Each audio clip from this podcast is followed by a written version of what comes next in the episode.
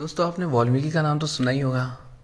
वही वाल्मीकि, जिनका नाम हम किताबों में पढ़ते हैं या इंटरनेट पे देखते हैं, जिन्होंने रामायण लिखी है, या इनका नाम आपने अपने माता पिता से भी सुना होगा।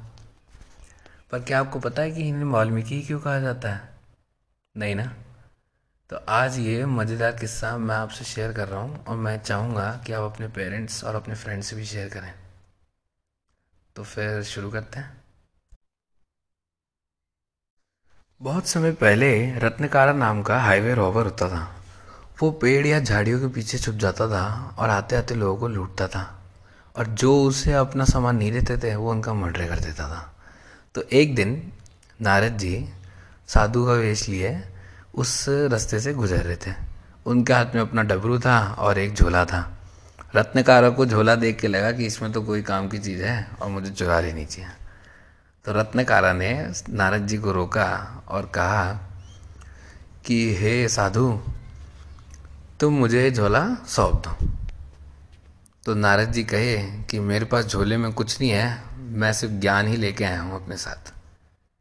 तो रत्नकार को गुस्सा आ गया। उसने कहा, हे मूर्ख, इसका क्या मतलब हुआ कि तू ज्ञान ही लेके चलता है? कुछ तो होगा ज़रूरी तेरे झोले में। तो नारद जी कहे कि, हे वत्स, तुम्हारा पाप का घड़ा है ना, वो भर चुका है। अब तुम्हें इसकी सजा भी मिलेगी। इसी वक्त पे रत्नकारा अचंभित रह गए कि ये किस पाप के बारे में बात कर रहा है? कौन सा घड़ा, कौन सा पाप? तो रत्नकारा ने नारद जी को रोक लिया और कहा कि, मेरे को बताओ कि तुम किस बारे में बात कर रहे हो? मैंने कौन से पाप किए मैंने तो कोई पाप नहीं किया। तो नारद जी ने कहा, जब तुम इंटेंशनली लोगों का मर्डर कर रहे थे या लोगों की चोरी कर रहे थे तो इसे पाप कहते हैं। और तुम्हारा जो परिवार है ना, ये तुम्हारे साथ तुम्हारे पाप नहीं भोगेगा। तो रत्नकार ने कहा, क्यों भाई? बिल्कुल भोगेंगे। जब सब मेरी वेल्थ खाते हैं, जब सब मेरी चोरी का सामान इस्तेमाल करते हैं तो फिर पाप भी लेंगे। तो नारद जी ने कहा, नहीं, जाके भाग के पूछो रत्नकार बोला, नहीं, मैं भाग के पूछ के आऊँगा, तुम भाग जाओगे? तो नारद जी बोले, नहीं, अगर तुम्हें डाउट नहीं हो तो मुझे पेड़ से बाँध, पर मैं यहीं रहूँगा। जाओ, जल्दी से पूछ के आओ।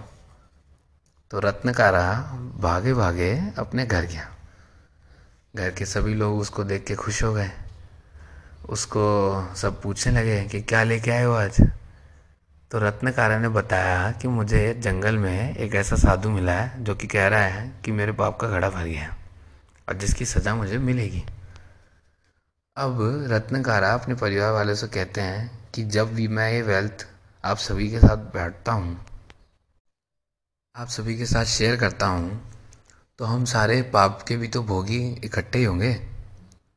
पर उसके परिवार के हर इंसान ने अपना चेहरा ना की ओर संकेत कर दिया।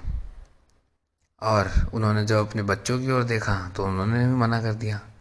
और अंत में थक के जब उन्होंने अपनी बीवी से पूछा कि तुम तो मुझे सपोर्ट करोगी, उसमें भी उनकी बीवी ने ना कर दिया कि चोरी तो तुमने की है, पाप हम क्यों झेले? रत्नकारा का मन टूट गया। भागते भागते वो नारद जी के पास पहुँचे और उन्होंने कहा कि महाराज, मुझसे तो बहुत बड़ी गलती हो गई है। अब मैं इस पाप के घड़े का कैसे इलाज करूँ? मैं पाप कैसे उतारूं? तो नारद ने कहा, हे वत्स, जब लोगों को प्रॉपर गाइडेंस नहीं मिलता ना ज़िंदगी में तो वो लोग गलतियाँ करते ही हैं। तो नारद जी ने उसे कहा कि, तुम टेंशन मत लो, तुम यहाँ पेड़ के नीचे बैठो, तुम श्री राम का नाम लो और श्री राम का नाम जपना शुरू कर दो। पर रत्नकारा की ज़ुबान से राम बोला ही नहीं जा रहा था। पता नहीं क्या सीन था। तो तो नारद जी ने कहा कि तुम मारा बोलो। मारा एम ए आर ए तो अपने आप श्री राम का नाम तुम्हारे मुँह से निकलेगा। तो रत्नकारा जैसे ही मारा मारा मारा राम राम राम करने लग गए और वो राम की तरह साउंड होने लग गया।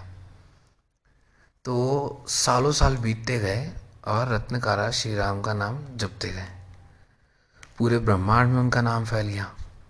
उनके आसपास चीटी के घर बड़े होने लग गए और वो कुछ टाइम बाद चीटी के घर से छिप गए। और इसी चीटी के घर को, या फिर इंग्लिश में कहूँ तो द एंटल्स को वॉल्मिका या फिर वॉल की दीवार, या चीटियों के घर की दीवार कहा जाता है। तो उनका नाम वाल्मीकि रख दिया। और कुछ समय बाद लोग बाग इस चीज़ को भूल गए कि उनका नाम रत्नकारा भी था। तो कई साल बीतने के बाद जब नारद जी वापस उनके पास फिर आए उन्होंने वो चीटियों के घर तोड़े, उनकी आँखें खोली और उन्हें कहा कि बस, तुमने अपने जीवन को साकार किया है। तुम बहुत ही बड़े साधु बने हो और तुम अब बहुत अच्छी ऊँची ऊंचाइयाँ छूओगे। फिर वाल्मीकि ने ब्रह्मा जी के आशीर्वाद के साथ दुनिया का पहला कंपोजिशन लिखा, जिसे आज हम रामायण के तौर पे भी जाते हैं। उन्होंने और भी बहुत चीज़ें लिखी हैं। बट वो सबसे ज़्यादा फ़ेमस इस चीज़ के लिए हुआ।